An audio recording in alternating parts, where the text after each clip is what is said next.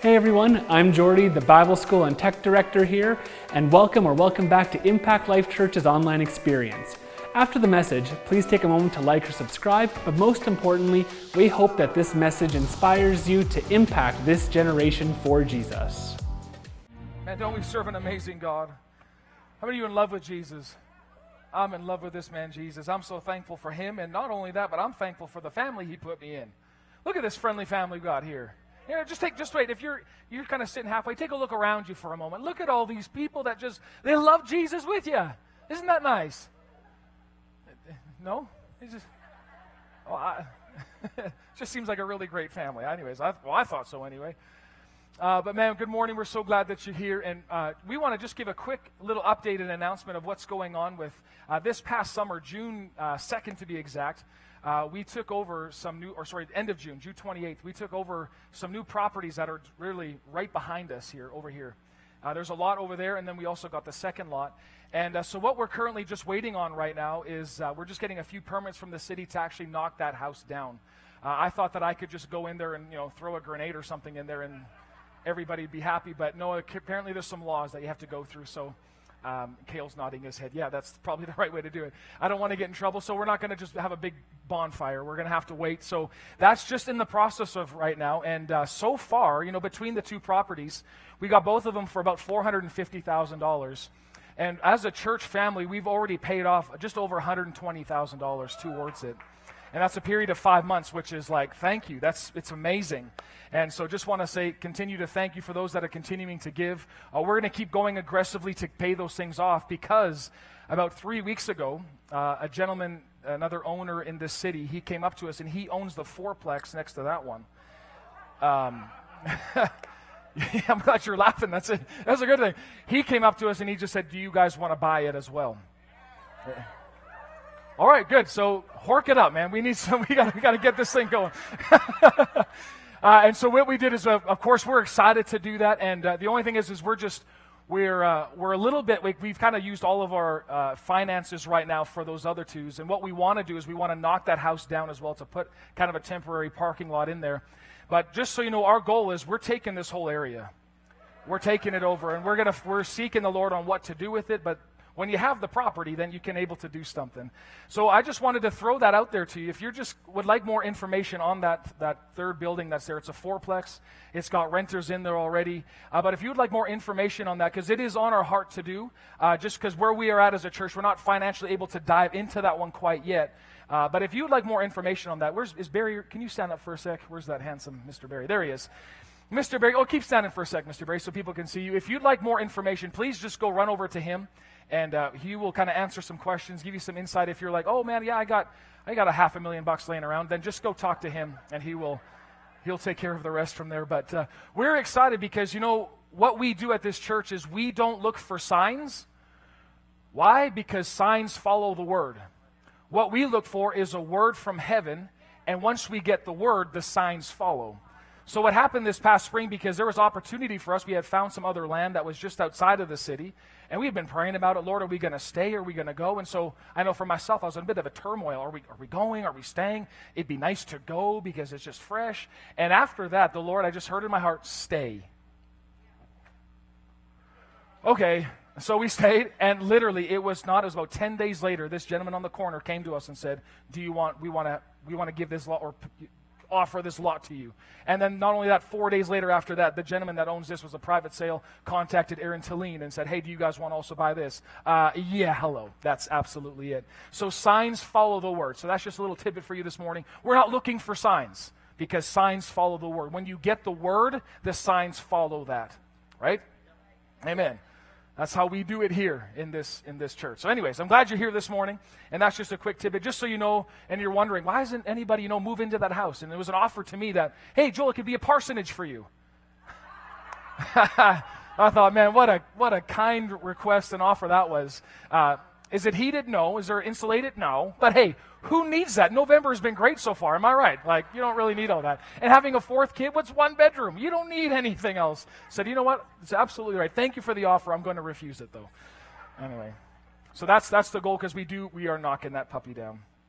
Amen. So if you got your Bibles with you, turn with me to John chapter 10 and verse 10. Are you ready this morning? Ah, we're coming at it. Ready? The rock and roll. So, John chapter 10, verse 10, and we are continuing our series on This is Living. And we are just, man, I, I don't know about you, but it's, it's changing me. This whole series has rocked my world. And, uh, you know, this past weekend, I'll just kind of give you a whole little spiel where I'm coming from. About two years ago, the Lord said to me when I just, on, it was actually my birthday two years ago. And uh, Jamie said, go away for a little while and just I like to journal. I like to just take my Bible and I like to journal. So I went away to, to a Timmy's and I got my French vanilla and I sat down and the Lord said to me, He said, I'm going to start revealing a father's love to you in a greater way. And I wrote that down in my journal, kind of thought, oh, cute. Like, that sounds great. I didn't think much of it. But ever since then, on this journey, from the last two years, with my time with the Lord, I have been radically rocked by seeing how kind a father is it's, it's been overwhelming to me. And part of this has been just even my own journey through parenting my own children and just starting to see how God views me. I can now do it towards them. But it's absolutely just changed the way that I'm starting to see this amazing God that we serve. So I don't know if it's helping you any, but it's helping me tremendously. There's been so much insight about even my roots getting formed and fashioned into God's love for me. It's been a life changing thing for me right? And we, I told you about the tight pants story. I told you about all these other things. That what people's opinions on me used to mean so much to me, but now it's like, well, God loves me. I actually don't really give a rip what you think, right? So here come the tight pants. All right, man, I'm just kidding. Just kidding. but so this past weekend we had an awesome time. We had a parenting seminar as well this week this weekend, and it was phenomenal. So all you parents that came out, kudos to you you're, you're doing it, right? We're, we're raising a generation of God seekers, of hungry children for God, and it can start now, not just when they're, you know, 18. It can start, be, begin today. So, anyways, this, this series we're on, Jesus said these words. These, are, these words are in red. So he's speaking, and he said, A thief has only one thing in mind. What does this thief want to do? He wants to steal, he wants to slaughter, and he wants to destroy. If you could look at the devil's agenda this morning, you flip open to, you know, November 17th. What does he want to do? It's right here. He wants to steal, slaughter, destroy. But, Jesus said, I have come to give you everything in abundance, more than you expect, life in its fullness until you overflow.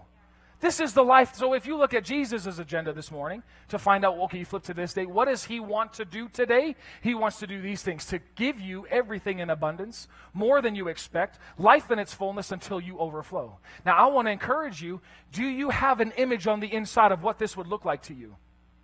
Do you see it? Do you have an idea of what Uh, of an abundant life would look like. don't just think money. That's where kind of people tend to go right away. What, what do you see in your marriage? What do you see with your family? What do you see with your job, with maybe relationships? What do you see in your body physically? How do you see your soul, your mind, your will, your emotions? How do you see everything about your life? Do you see it in abundance? Because let me encourage you, that's where it begins. It doesn't just poof and all of a sudden you had a good day with God. No, it doesn't just randomly happen. Right? Everything God does is intentional. God is not giving out accidents. God's not an accident God. He does everything intentionally. So you and I, we have got to get an image of what God says in His Word that we can have and He possessed for us to now start seeing it in our lives. And then He goes on to say, once you get that good picture, He's going to top that. right? That's just because how good He is. So he's like, I'm not going to stay limited to your imagination on how good you think I am. Oh, you're thinking that much? Okay, well, bam, there's a whole lot more where that came from. That's our God. So do you see him this way? Because this is the life that he came to give you and I, not in heaven. Heaven's going to be great no matter what. Here on earth. Here in this earth, in this, in this day and age. So I don't know about you, but I want to be an example for God to pour out His blessing so people can go, How on earth are you doing this? How is this happening to you? It's such because I have such a wonderful dad. He looks after me. Okay. So then we've been discussing before seeing this fruit even of abundance, I have to get my root proper. And my root is been God loves me. The reason why God does anything good in your life is because He loves you. That's the root. It's not because I worked hard and I was a good enough person to get it. No, everything that he does is because he is good, he is kind, and so my root is in how much he loves me. So again, this is what the Lord said to me a couple weeks ago. Let your imagination go wild on my love for you. What does it look like? Just think about how much God loves me. Take the time to think on it. What does that look like to you personally? God loves me. I would encourage you on a piece of paper, just write those words, God loves me, and start to write down what you see from that phrase, God loves me. What does He show you in your heart? How big can it be? Because if He gave you Jesus, He'd give you anything. Right? You are worth Jesus to Him, and that's a pretty high price. Right? I'm glad we're all excited about that this morning. Here we go. Okay. So Ephesians 3:17 he says, "Let your roots grow down into God's love and keep you strong." My roots are growing down here. How many of you are conscious of where your roots are going? You know, over these past five weeks, I hope that you are on purpose, intentionally getting yourself established, getting yourself rooted in this love. What does that mean? It says, I'm always bringing my thought life back to how much God loves me. The Passion Bible says it like this that the resting place, it says this, the resting place of His love will become the very source and the very root of my life. John 59, Jesus said this I have loved you as much as the Father has loved me. Remain in my love for you and do not doubt it. Why he do not doubt it? Doubting God's love for you is to doubt God Himself. So I'm not going to doubt it. God loves me. No matter what happens, no matter what takes place, God loves me. It's God loves me, God loves me, God loves me, God loves me. So He tells me to remain. How do I remain in His love? I have to fix my thoughts on it. I have to fix my mind, my attention back to this love regularly. Look at this in Philippians chapter 4, in verse 11 and 12. This is, these are Paul's words. And remember, Paul is writing this epistle in prison. And Jamie and I, when we did a Europe trip in 2012, we had an opportunity to go to Rome and we actually went and we looked at this prison that he was in. And if you do history on this, these aren't like, you know, prisons today where there's a TV, a nice workout area to get ripped. Th- that wasn't that, right? So Paul's not sitting in luxury just going, oh, yeah, rejoice in the Lord always. And again, I say, rejoice! Woo! He's not doing that. He's tied up. His hands are above his head. And this is a place that was underground that all of Rome, the, the, um, the sewage would come into this place, and a lot of prisoners at that time, they would drown because the sewage would fill up depending on, the, on the rainy seasons. If it would come in, it would just wipe it all up, and it would be in there. There'd be rats in there. Oh, yeah. And now this is the, this is the Paul that's writing this, right? And look how he says, I have learned how to be, say that with me, I've learned how to be content with whatever I had. Obviously, this is a learned behavior. Because a lot of Christians, if they were in this situation, why are my hands tied up? They're not being very nice. He's saying, I've learned something. I've learned to be content with whatever I have. In verse 12 goes on to say, I know, or say, I know, I know how to live in almost nothing or with everything. I have learned the secret of living. The secret of living. Go on, say with me, the secret of living. People are wondering, you know, they'll, they'll set up meetings with like these, these multi-billionaires and say, what's the secret to your success? And they'll ask them all these types of things. Well, Paul right here is telling you and I, here's the secret for living. You want the secret sauce? You ready for it? Philippians chapter 4, verse 8. Go back a couple verses. And here it is. He says one final thing fix your thoughts. Everybody say it fix my thoughts. That's not very fun. I thought it was three easy ways to get a million bucks, or, you know, jump over here and you all of a sudden receive the blessing of your lifetime. Nowhere do you find that. He says, fix your thoughts. What does it mean to fix it? Part of it is also fixing it, but it also means to establish it. No, the same way that you anybody set an alarm clock this morning. Oh, I can't wait for that day again. I got I got you know I got two alarm clocks that are really really good at waking me up at whatever time they want. They're really good alarm clocks, but they you can actually the way you set an alarm clock, right? You on purpose set it for 6 a.m. Right? Some of you think that's some demonic hour. No, 6 a.m. It's set. Well, the same way here, he's Paul saying you set your thoughts. So all of a sudden your thoughts want to take you this way. Oh, set it. All of a sudden take, take no, set it. Okay. All of a sudden take, no, set it. Fix your thoughts. Set your thoughts on what? What is true. So, you know, this would just solve a lot of problems right off the bat because sometimes you follow rabbit trails that, that aren't even truth. The person said this, and then this person said that, and it just goes into a whole spiral, and it's not even true. Calm yourself. Fix it. Fix it on what is true, what is honorable, what is right, what is pure, what is lovely, what is admirable. Think about these things that are excellent and worthy of praise. So while Paul's hanging out there looking at the guy next to him getting eaten by rats, what's he doing? No, he's going, I'm setting my thoughts. God, you love me. And if you read this epistle, it is powerful. He says, I know that I'm going to get out of this prison.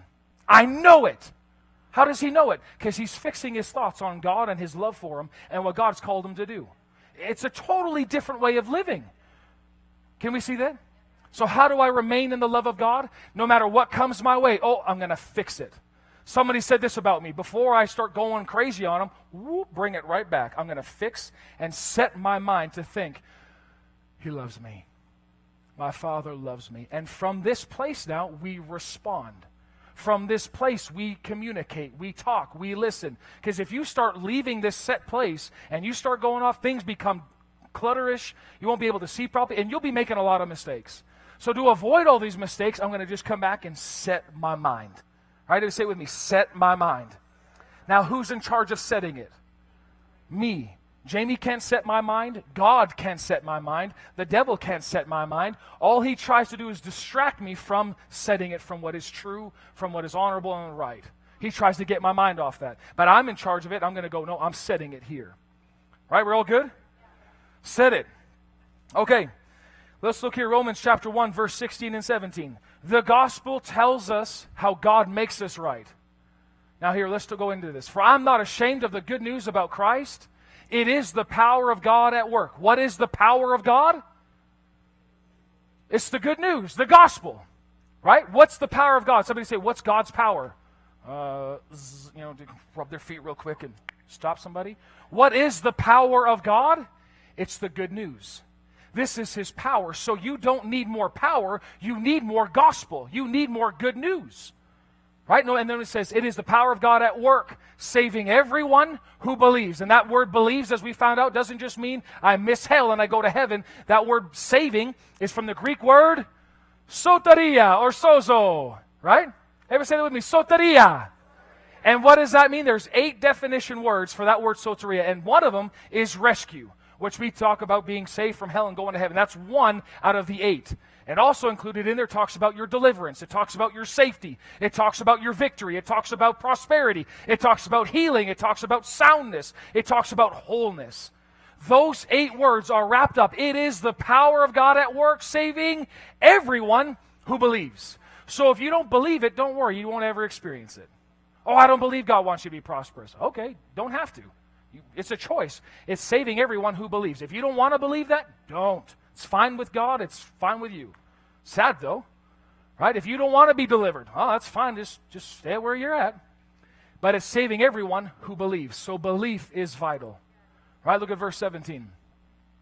He says, This good news, what does it do? It tells us how God makes us right in His sight. This good news is not telling you how worthless you were, how useless you are. This good news tells us how God sets you right. So, again, what is this whole new covenant all about? The emphasis is not on me, the emphasis is on what God did to make me right.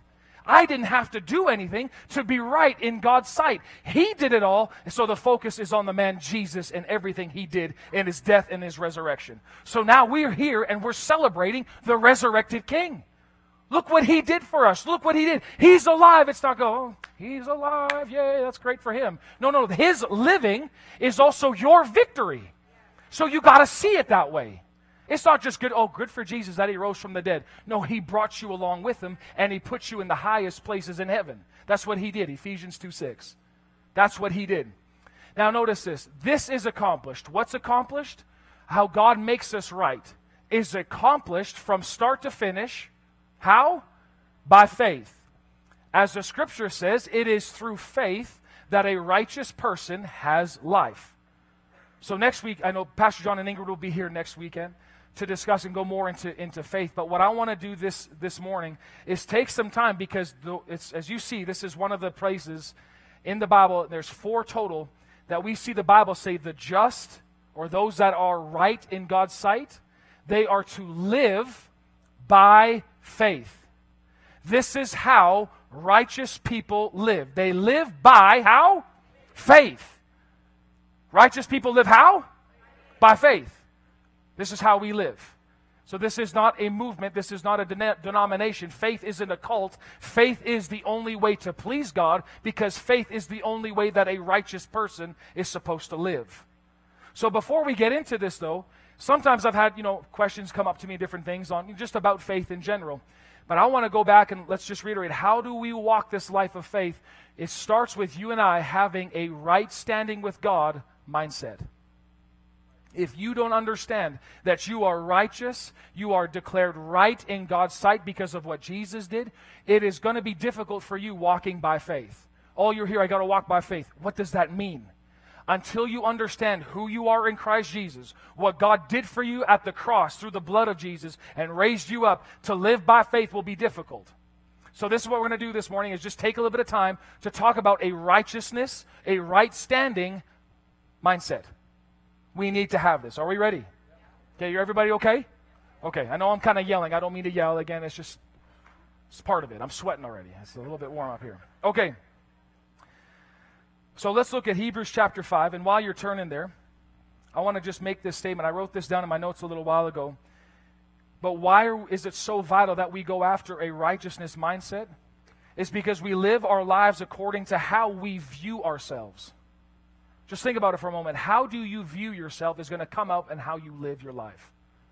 If you find yourself unworthy or a worm, you are going to have your head down low and think that I'm just, I'm no good. Is that true? It's a constantly what's going on in your self talk. How do you see yourself is how you're going to live your life. If we don't know that we're righteous, and you know, when I say the word righteous, everybody understand what I'm saying? Righteous meaning you have right standing before God, as if you've never done a thing wrong if we don't see that we are the righteousness of God in Christ Jesus, we will continue, here's the thing, you will continue to be dominated by shame and guilt. Because what does shame and guilt want to do? It wants to paralyze you, it wants to keep you down, it wants to keep you under. And Satan now has the legal way to keep you where you're bound. You're unable to function and use your authority as a son or a daughter of the Most High God. And that's what God has called you out of to give you this God given authority. So it is vital that you and I, we have got to take the time to go into the scriptures and find out what does God say? What has he spoken to me about me because of what Jesus has done? And I choose to believe it. Now this is what I kind of like to call even the great exchange. You may have thought patterns and go, okay, ah, man, I, I missed it. I'm so unworthy. God, I don't deserve it. Catch yourself. Go, no, no, no, no, no, no, no. That's not true. That is not true. I have been made the righteousness of God in Christ Jesus, and put that into your brain. You're going to have to exchange some thoughts here. Right? Thought may come. Maybe you did mess up and go, oh man, can't believe I it. What is wrong with you? Stop yourself. Lord, I repent of that. Thank you that you cleanse me and I am the righteousness of God. You have to constantly bring it back to what Jesus did for you. Because if you don't, living by faith becomes difficult. Okay, all right. So, the past does not define me.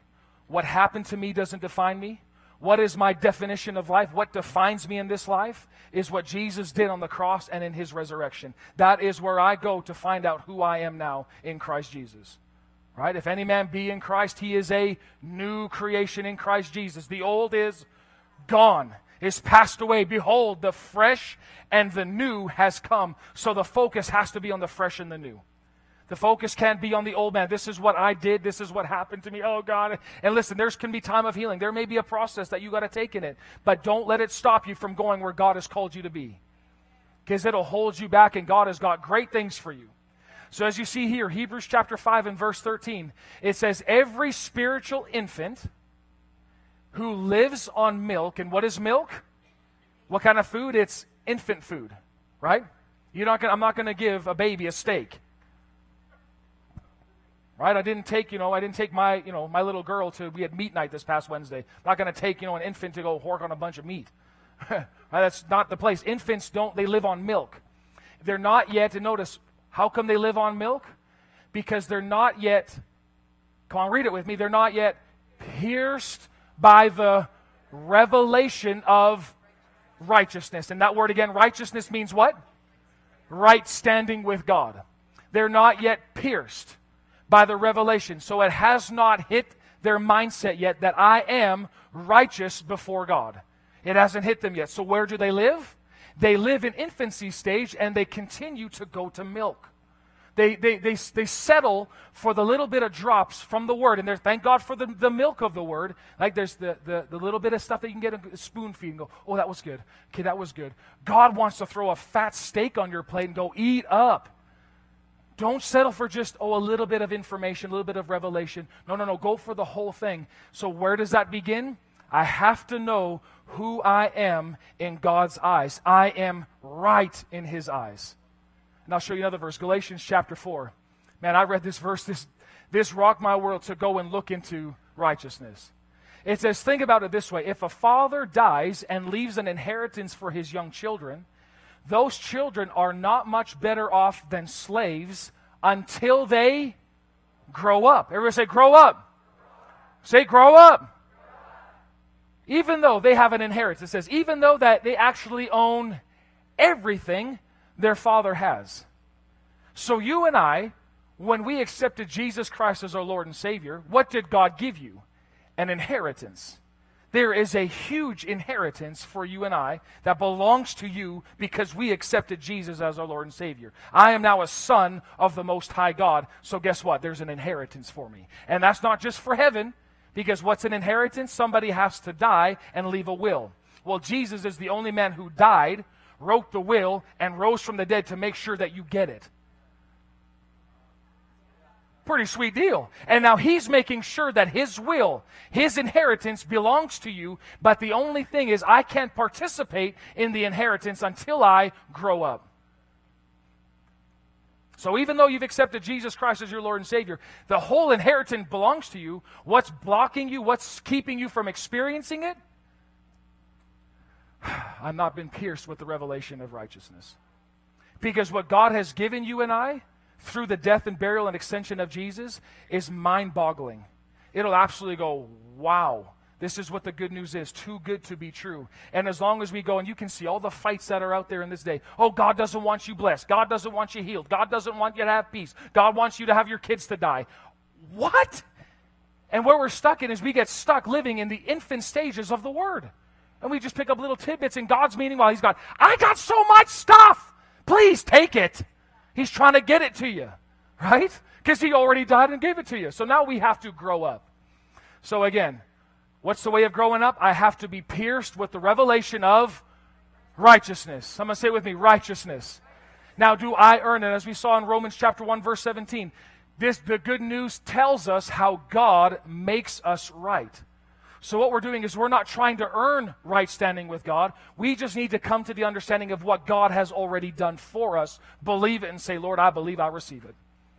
That's it. Can we, can we all agree on that? Okay, let's continue on here. Now let's look at 2 Corinthians chapter 5 and verse 7. What I'm going to do is I'm actually going to just take a few moments just to do the contrast between a spiritual infant and a grown up.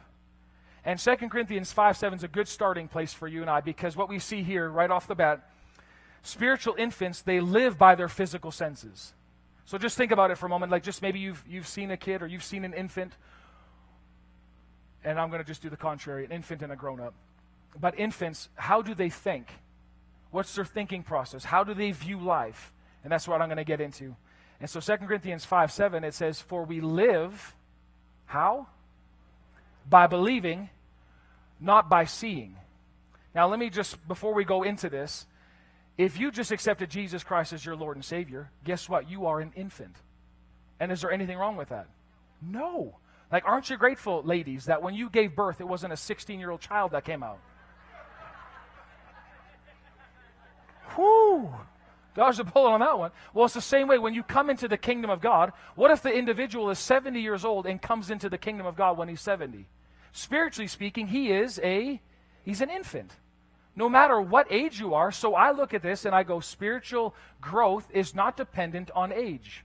Because I've met 70-year-old babies, I've met 15-year-old babies, I've met 20-year-old giants, and I've met 70-year-old giants. It makes no difference right? But what is the difference then between an infant and somebody who's grown up, spiritually speaking?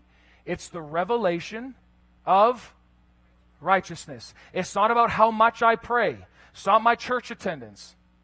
Come on, somebody. This, this is good news. It's me being pierced by who I am in the sight of God and me believing it, me stepping out acting on it, me receiving what God's already done. That makes me a spiritual grown up. Right? Okay. So we see here there's a contrast right off the bat. For we live by believing, not by seeing. So you can see here, right here, there's two different types of lifestyles that you and I could be a part of. What are the two lifestyles? We live by what? Either our belief, believing what Jesus did, or by sight or our senses. So there's two different ways to live, and they're both contrary to one another. Can you see that? Okay. Now let's look at this. Number one, the first distinct or the, the difference. Spiritual infants are dominated by what they see. So, what I want to do this morning, as I said, if you are a spiritual infant this morning, just I want you to recognize that for yourself and go, okay, I need to make a change. Uh, you know, one thing I'm always really aware of is I'd never want to say that I'm older than I actually am. And when somebody, this actually happened this past week, um, you know, what, you, you know, for kids, for example, they say, oh, I'm older. Like, ah, I'm like 13 and they're six. Right? So that it's easy to overestimate where you think you are. So just take a very sober, thank you, dear, the sober reality of where you're at, and it's okay. Everybody say it's okay. No, if, if this is where you're at infancy stage, we're not here. This is, there's no condemnation in Christ Jesus. But if you've been a Christian for 20 years still operating this way, it's time you grow up. Because God's got way more for you to do, and meanwhile, you're stuck in infancy, sucking bottles left, right, and center. And God's trying to give you meat so that you can help other babies have bottles. Right? Okay. so, right, the first one is spiritual infants are dominated by what they see. So, natural circumstances, what do natural circumstances do in an infant's life? It dictates how they live and it causes them to make rash decisions. I mean, just think of it from a natural perspective. Anybody been around an infant? What are they dominated by? Feelings right? They're dominated by feelings. The natural world calls the shots in their life. Oh, this person's going to give me a you know $100 an hour raise. I'm going to go over there. Did he tell you? Or are you being moved by an opportunity? That's not a leading of the Spirit. Just because all of a sudden there's $50,000 more a year over there does not mean that's God. Because what could happen is all of a sudden you leave, and before you know it, they were going to give you a $75,000 raise right where you left. So you got to be led by the Spirit. So feelings or opportunities or signs are not our leading. Because spiritual infants are moved by what they see, they're moved by how they feel. The next thing is what is seen is more real to them than what the Word of God has to say. They'll be like, oh, I, I know the Bible says this, but, and they'll list off a whole different things. They're not capable they, because the, what they see is more real to them than what the Word has to say. So, what is the, how do I grow out of this state of being dominated by what I see? I need to develop a, a right standing. Come on with me. A right standing understanding, a right standing mentality. This is who I am in Christ Jesus. This is what He's done for me. This is the only cure to grow up. Like, think about it. Naturally speaking, kids just get older, they get bigger, they get taller, and they go, you know, infant, you got toddler, you got teens, you got adult stage, right? Then you go into seniorhood. So it's you can see the natural progression, but you cannot be, you know, can't mix those two up spiritually speaking. Just because you grow up in the church and you've been there for 50 years does not mean that you've grown up spiritually speaking. The only way we can tell if you've grown up spiritually speaking is if you develop a righteousness, a right standing mindset. This is the only way to grow up. And if you want to continue to grow up, guess what it's going to take? More understanding of righteousness. Like, isn't that cool?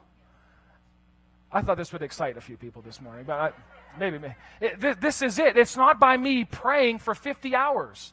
It's not about me how fast I can run around when the song gets real good and I get hyped. It's not about hallelujah, God, above it all. God's going, oh yeah, growing up. I see it. No, it's it's a mindset. It has nothing to do with external things, it has everything to do with your thought life. Okay, so spiritual infants are dominated by what they see. On the contrary, now, spiritual grown ups are dominated. Ever say dominated? They are dominated by what God says in His Word. situation comes their way. No, no, no, no. my God, greater is He that is in me than He that is in the world. That's not going to happen this way in my house. The Word is their source. Matthew 4 4, Jesus goes on to say, and he says these powerful words. He says, People do not live by bread alone, but how do they live? By every word that comes from the mouth of God. This is what a spiritual grown up looks like. How do they live? They live by every word. Come on, say it with me. Every word. Every word that comes from where? The mouth of God. So before Facebook says, before government says, before so and so says, what does God say? This is what I go to. This is what I run to. Amen. Okay. So these are, they know who they are, and they are firmly rooted in what God says, and they are unmoved by natural circumstances. How can you be unmoved with everything going on? I'm in right standing with God. How can that answer be so simple? Because it is. I know who I am. I'm the righteousness of God in Christ Jesus. God, I'm never going to fail. Well, how can you say that? You don't know what's going to happen out there. I know who I am in God's eyes. I am righteous. So we're developing this mindset, right? Oh man, I'm, I'm expecting some changes in all y'all. It's, it's we're gonna we're God. I believe this God. Not only we digging deep, but part of this digging deep is God is growing us up. This is what we're doing. He's growing this church up to be a vessel that he can use in these last days to reach a city that don't know him. Did you know that less than 10% of Red Deer goes to church? Less than 10%. So I'm not, our competition is not any other church. Our competition, we're fighting, you know, camping trips. We're fighting, you know, people just ignorant of what, what God's doing. That's the competition. We're not fighting anybody. Our goal is we want to reach these people. How we have to know who we are. Because people like people are looking for miracles. We want to see the miraculous, and yeah, people will be drawn in. But how does that come? We're just expecting God, okay, maybe if they sing this song right, or maybe if they, you know, if they hit this note a little bit higher, then I'll feel a goosebump and oh, then I know God's here. No, I know God's here because I'm the righteousness of God in Christ Jesus. Wherever I go, He goes. When I lay hands on the sick, I lay hands on the sick as the righteousness of God. Not as Joel Housing. I'm in right standing with God, so when I lay hands on you, you will be healed. It's a whole different way of thinking. What is it? It's authoritative. That's the difference. And that's what God is looking for. Because as long as we live in shame and condemnation and this guilt of what has happened to me or what I've done, God is not able. Listen, He loves you, but He can't use you because you're doubting what He did for you. Anyway, number two infants don't do anything for themselves.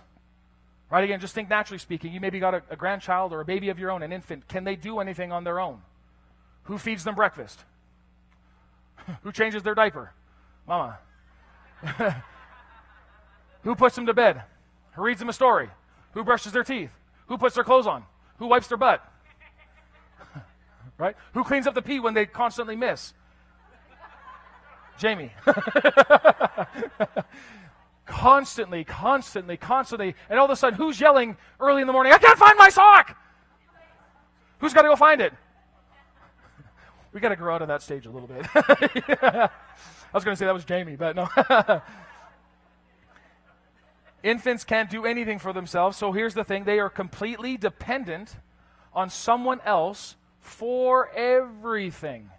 And that's not to say if there's times, listen, as grown ups, you need help. That's not to say that. But I'm just looking at from an infancy stage, they need help with everything. What do I do about this? Hey, maybe could you pray about this situation and give me the answer for it? A no. Why? Because God wants to talk to you for yourself. That's part of the growing up side. Not to say that I won't pray. Of course, I'll, I'll bring my faith with you, I'll bring my supply. But ultimately, God wants to talk to you. And that's good news. Right? When you get it from God, what does that do to you? It builds your faith and you get excited going, man, God said this to me, and now you go the distance. Okay. Uh, spiritual infants look to others, as I said, to pray, to tell them what to do, to fix their mess, and to feed them. So, how do I grow out of not being able to do anything for myself? What do I need to do to get out of that? Develop a righteous mindset. Okay, the answer is going to be the same for all four of them, just to give you a heads up. So if you're wondering, well, how do I get out of this? Uh, pray louder? No, no, no, no. I need to develop a right standing mindset. okay? I just gave you the answers. That was my favorite grade 7 teacher. He got fired because he had alcohol in his mug, but I sure appreciated him for. he was a different kind of guy. He would come into the class and like, no, like this is no joke. He'd walk in, like, you doing okay? Oh, I'm great. Sweet. What's the answer for number eight? And he'd walk by, and then uh, on the Scantron sheets, y'all remember those? He'd just point C. And then he'd walk away. And then while, since he just, my, oh, number eight. And he'd just, you know, slaughter on by. A. A. And here's one time, this is actually a true thing. He walked out of the classroom one time. He went to the hallway and he left the Scantron answer sheet on the, the desk. Now, this isn't Christian, this isn't good. But as he's walking back in from the hallway, he would yell out, I hope everybody's in their seat and all looking at the answer sheet. Meanwhile, not me, but I got somebody else to go run over there and start yelling them off to the class. C A D C B A D. And we all got 88%. I think he needed the class average to go up a little bit because we were a little stupid. So I just saw, man. So afterwards, he kept passing me out. I'm, this is no, do you remember this, Mom? This is no joke. Every kid in that class, probably 20 kids, all got 88%. the class average went up, and so did his. You know, he got an award that Teacher of the Month. and so here's the thing who voted for him? All the kids. Dion, Dion. Man, we just cheered him on. So I just gave you the answers for one, two, three, four. How do we do it? It's a renewed your mindset. Okay, that's what it is. I think grade seven, I like I aced that year, man. I was so smart that year. And then teachers stopped teaching after that. I don't know what their deal was, but All right, this was number 2. Infants can do anything for themselves and on the contrary, Spiritual grown-ups depend on God and look after I'm sorry, to look after them and they'll help others as well. So spiritual grown-ups, who is their source for life? It's God. They're looking to him. I'll show you this in uh, 2 Corinthians chapter 1. it says, All praise to God, the Father of our Lord Jesus Christ. God is merciful Father and the source of all comfort. He says, He comforts us in all of our troubles so that we can comfort others when they are troubled, we will be able to give them the same comfort God has given us. Now, look at this. An infant can't take care of an infant. Like, look, at look at sweet Amy with Gracie. Gracie can't walk herself out the door to go get what she needs. She needs help, right? And on top of it, can an infant help an infant? How many of you left, you know, babysitting? An infant, you know, a five-year-old can watch over. That's not going to work, right? You don't trust them with anything, right? It's the same way with God. And he's like, God's got all these blessings, and this inheritance is huge. And it's not that God's withholding it. He wants to get it to you, but he can't give it to infancy stages because they'll blow something up with it. They'll abuse it. Right? The same way, I'm not going to let my son play with my shotgun. No chance. No way. Why? Because he's not of age. I barely trust myself with it. so, what do we got to do? We got to grow up with this thing. Right? Now you're all thinking, he's got a gun. Joel's got a gun. Doo-doo-doo-doo. It was given to me for my birthday. The Lord told him to give it to me, and I said, You heard right. So I said, Amen. Okay, number three. He told me what it's for. It's a BB gun, not it's actually. It's for bad guys and bears. That's that's it. So number three, Infants live in a very small world, and they are the center of it. Right? Anybody seen an infant? Who's in charge? Or thinks that they're in charge? That infant, right? They think that they're in charge of this whole thing. And sadly, this is the culture that we live in actually goes for this. That we try to push it, that the whole world is around you. Can I just tell you something, hard to break your bubble? The world is not about you. This, your life really is not even about you. It's about how God is able to use me to benefit his kingdom. That's really it. I'm a vessel at best. so once we get out of this infancy stage, then the world will stop being around us. Another part of it, too, is um, infants are concerned about what others think of them. Like when you walked into the room this, this morning, oh, what, what are people thinking about me? What if I raise my hands too high? I don't know what are they think? oh man. They're so self focused. And can I tell you the truth, Pastor Lori, who's actually thinking about us? Nobody. That was one of the things she said. You actually may need counseling to when you find out how much people aren't thinking about you. Well, I thought you were thinking. No, I, I actually didn't give a rip about what you were doing. Oh. Right? So if you go, if all of a sudden, man, you just get so excited about what Jesus does that you come to the altar, you lift up, go for it. Nobody's looking at you, and if they do, they got their own little problems that they got to deal with. But for the most part, somebody came up here and danced. We were just going, oh, I might want to join that. Thank you for stepping out and being free. Now I want to be free. Anywho, continue on. Infants are focused on getting, focused on hoarding, and keeping it for themselves. Right? Mine. What's the best word you hear an infant? Just said it. Mine. Mine. Mine. And if all of a sudden they see something that you like, mine. Right? And I'm going to take that and this. And they just walk around like this. This is my life. It's all about me.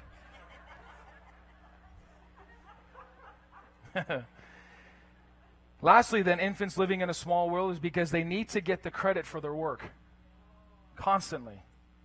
You didn't recognize me. Why didn't you say thank you for giving you that? Oh, thanks. Well, now it's not a real thank you. Whoa, man, simmer down now. Like, who are you mad at? Right? But they constantly need this thank you for the thank thank you. Right? They're okay, or they have to constantly get the, the credit for the work, and they have a hard time passing honor where honor is due. So how do we fix this and get out of this state? what is it? Don't make me do that again. How do I get out of this state? A right standing or righteousness mindset. Come on, I gave you all the answers. You should get four for four out of this. 88%.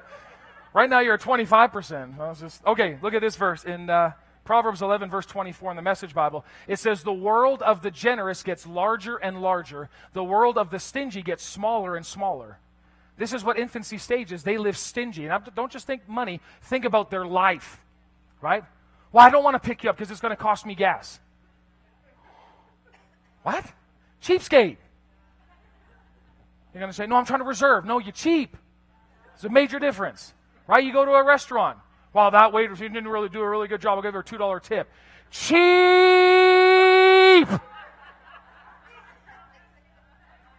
And they go, Oh, the service wasn't that good.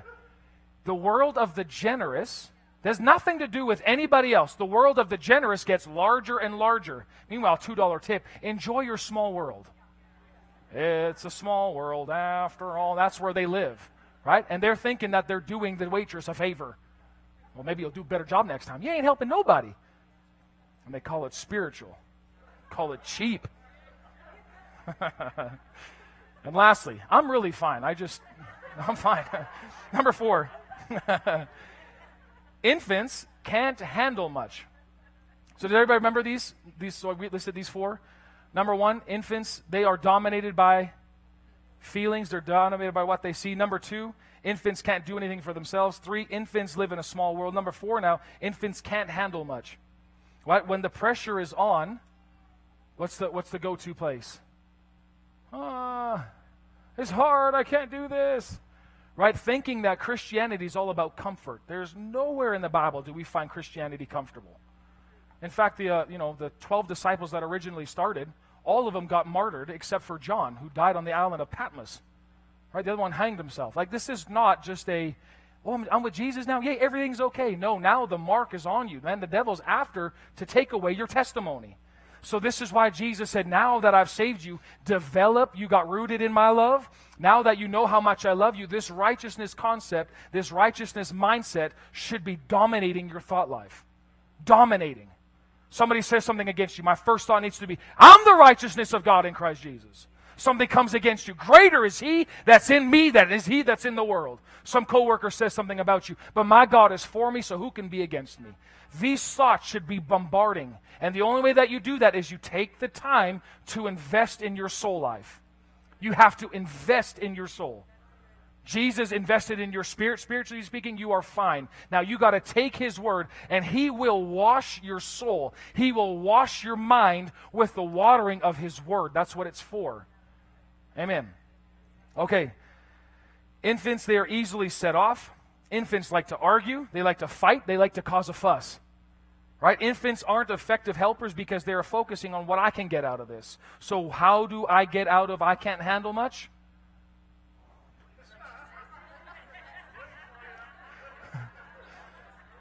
I'm developing a. Yay! Got it. So, on the contrary, spiritual grown ups, they say this phrase I can handle it. Say with me, I can handle it. I can handle it. This is how we speak. I can handle it. And look at this verse in 2 Corinthians chapter 4, verse 8 through 9. Paul says this We are pressed on every side by troubles, but, say with me, we are not crushed. See, if you're a spiritual infant side, we're pressed on every side by troubles. and listen, if if that's how it feels right now, there is nothing wrong with that. I've been pressed and felt like on every side by troubles. There's been times I'm just bawling my face off on it. But until then, God reminded me, Who are you? Like I want to encourage you, read if you read 1 Corinthians chapter 6, read that chapter. Over and over you see Paul reminding the Corinthian church, don't you know that this is who you are? Don't you know this is what Jesus did for you? Don't you know? And I think by the time that he's done, he's like a like a boxing coach, just slapping the guy. Don't you remember this? Anybody watch a, a, boxing fight recently or a UFC cut match? You see those guys, and all of a sudden, like they sit down in that little chair and they're kind of sitting there. Man, the coach. I mean, he was. He was. I was watching this one fight. He's like, uh, sorry, I'm not going to hit you, man. He sits them down, and the coach is standing on it. And he said, "Don't you remember that right hook that you got? Don't you remember that big left jab that you got? Man, don't you remember you can take any kind of pain? This is what Paul is doing to this Corinthian church. Don't you know who you are?" So yeah, he said, "We're pressed on every side by troubles, but." I'm not, I'm not crushed. We are perplexed, meaning we got that quick question mark on our head, but we're not driven to despair. Go on to say, verse 9. We are hunted down, but we're never abandoned by God. We get knocked down, but we are not destroyed. So, how did Paul get to this place where he could say all these things? Not like Paul, some special guy that could do this. No, because he knew who he was in Christ Jesus. The old is gone. What happened to me was gone. What I did was gone. The fresh and the new has come. I am righteous. He knew this, so he could go on verse 13. He says this, but we continue to preach because we have the same kind of faith, same kind of trust. This psalmist said when he said, I believed in God, so I speak that. This is how I speak. Spiritual grown ups, they speak their belief. Oh, look at this next one 2 Timothy chapter 2, verse 3 says, Overcome every form of evil as a victorious soldier of Jesus, the anointed one. Verse 4. He says, For every soldier called in active duty must divorce himself from the distractions of this world so that he may fully satisfy the one who chose him. This is a grown up talking. And when you hear these words, we kind of go, oh man, Paul, you're just something else. No, this is a grown up speaking, and he's trying to grow us up. He's talking to Timothy, a young pastor. He's saying, come on, soldier, divorce yourself from this. Set yourself apart from all that junk. This is who you are. You are an active duty. God enlisted you. He enlisted you. You didn't enlist yourself. He chose you and said, There's something in that I can handle it. I believe this in these last days, the pressure is going to be turned on by the world.